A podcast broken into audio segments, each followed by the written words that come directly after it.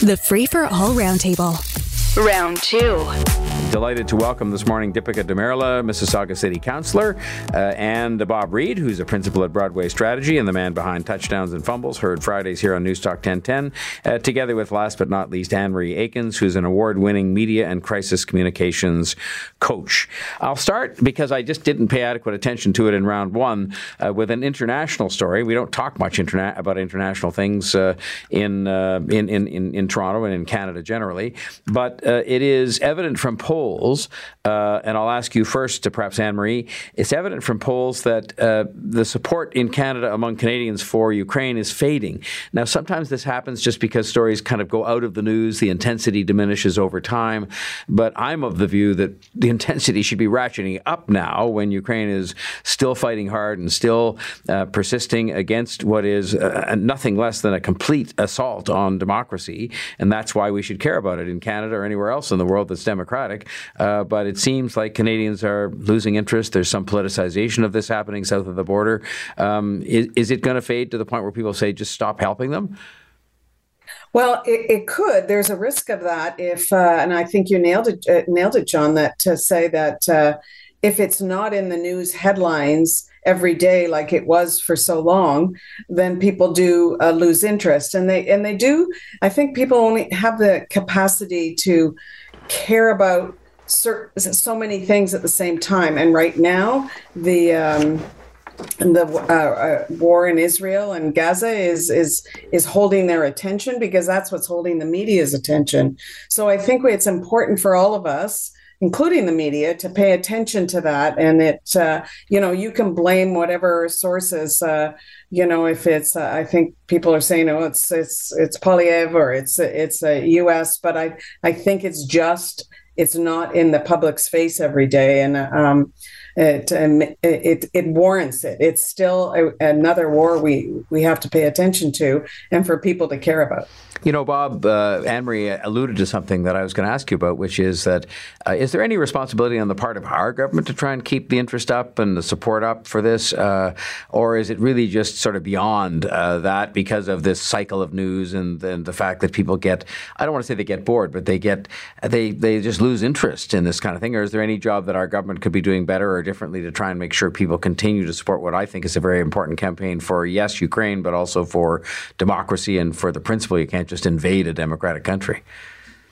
I'm not sure the feds are failing on this one, John. I, I think they do what they can uh, when opportunities present. You know, when they're announcing uh, new funding or or new uh, deployment of, of, military equipment, or however Canada is helping next. I think they're pretty good at articulating that message. But uh, as as you and Anne Marie have said, I find this sadly predictable because in this day and age, the attention span for anything anything that is of of massive importance even uh, seems to be so so tremendously short. And it's a it's a good thing that the greatest generation were the ones who dealt with World War II because I, I, I dare say that were, were, that to happen were that to happen in this day and age you'd hear people say, you know, I am so done with Hitler and the Nazis and that whole thing. Like, just don't even talk to me about it anymore. It's it's appalling how, when it's a very close parallel, what Russia has done in Ukraine, that it, it's gotten to the, the, this state of of of complacency, and, and, the poll numbers are trending in the wrong way. They are going toward, yeah, I don't really want to see um, so much of our money going over there anymore. It's, it's really it's really depressing. I'll give you a break and call on you maybe third in the next round, but maybe suggest uh, Nick and Joe that uh, Bob should log off and log back on again because there's a bit of interference on the internet connection there. Uh, I'm going to move to um, uh, something more local for you, just because I think uh, local it really counts in this instance. And I'm assuming there'd be trouble at Mississauga Council, of which you're a member, if somebody was coming forward, the mayor or anybody else, with a 9.5% uh, property tax hike in this day and age of an affordability crisis. I'm just assuming that would be a problematic uh, proposal put in front of the Mississauga City Council if that was ever to happen. 100%. I mean, it's unfathomable, frankly. It's it's just such a high number. And, you know, what's really interesting, John, is I was looking out to 2025 and 26 in the Toronto budget, and it isn't pretty. So it's not just a one time thing. So I'm in the camp of need to do everything you can to reduce the property tax. But I'll also say this you know, one of the uh, good things that has come out of this entire Toronto budget and all the publicity is it's really, uh, I think, unveiled that dirty little secret, which is for too long municipalities have been asking the wrong people to pay for the right services, and you just cannot continue to put social services on property taxes. This is what it's come to, and it's definitely something that's motivating me to run for mayor. I can tell you that this has to stop. And the last thing I'll say is, you know, if you guys go ahead with this property tax increase in Toronto, I'm going to say to every business in Toronto, come on over to Mississauga. We like to keep our taxes lower here. So you have a real risk of uh, pushing people and uh, businesses out. So watch out because I'm certainly going to roll out the red carpet.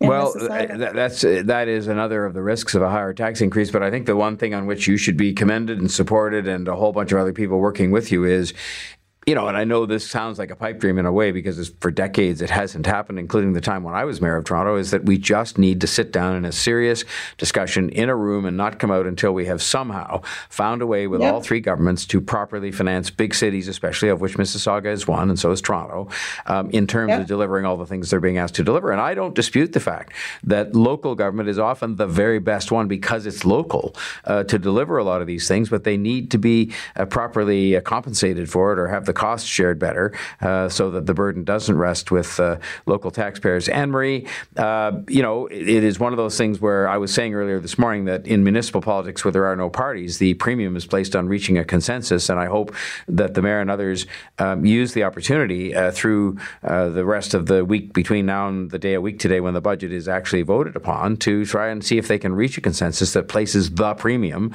on affordability for people. In other words, tries to find a way to get that tax hike down just a little bit. Well, so far, uh, the the mayor has has shown that she is able to reach consensus on and uh, cross lines, so so to speak. The toboggan uh, yeah issue was the one that she uh, that uh, I was glad to see. She walked. She uh, helped to you know support happen, in the yeah. end uh, a more reasonable approach to it but i think what uh, and you know this isn't i know this is my business but i think they have a communication failure here with if you're going to convince me as a homeowner um, to after after my mortgage has gone way up as after uh, you know groceries have gone up way up and i know i'm in a very privileged category here, but uh, if you're going to raise my taxes that much, then you need to explain why and where it's going to. And at the same time, all I've heard about is the new deal that she has brokered with the province, the federal money coming in, all this new money. So why does she need it? And I think they haven't done a really good job explaining to me or other taxpayers where the money is actually going to. So I'm still still a bit in the dark there. Well, Bob, you too, uh, together with Anne Marie, are in the communications business. So is Dipika in her own way when you're an elected uh, representative, as I well know. But do, do you think uh, you know, this thing has been uh, communicated as well as one could because it's never going to be a popular or well received uh, proposal to put forward an increase in taxes of 10.5 or 9.5 or even 8.5 percent. Uh, but do you think maybe they haven't sort of, uh, you know, put across the overall kind of message that has to be put across here, which has more to do with what Dipika had to say about here's what cities are being asked to do. If you want us to do it, then you're going to have to pay. Yeah, I think they've put out a considerable uh, number of messages, and and in one uh, at one point it was all about the senior levels not doing their fair share to help Toronto.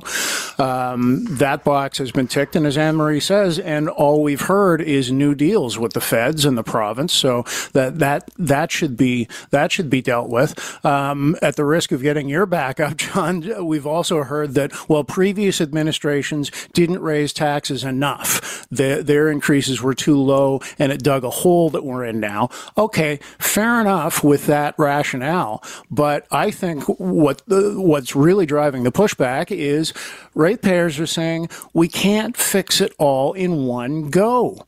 Okay, if that's the problem, then raise the taxes, but don't raise them this much. It's too much.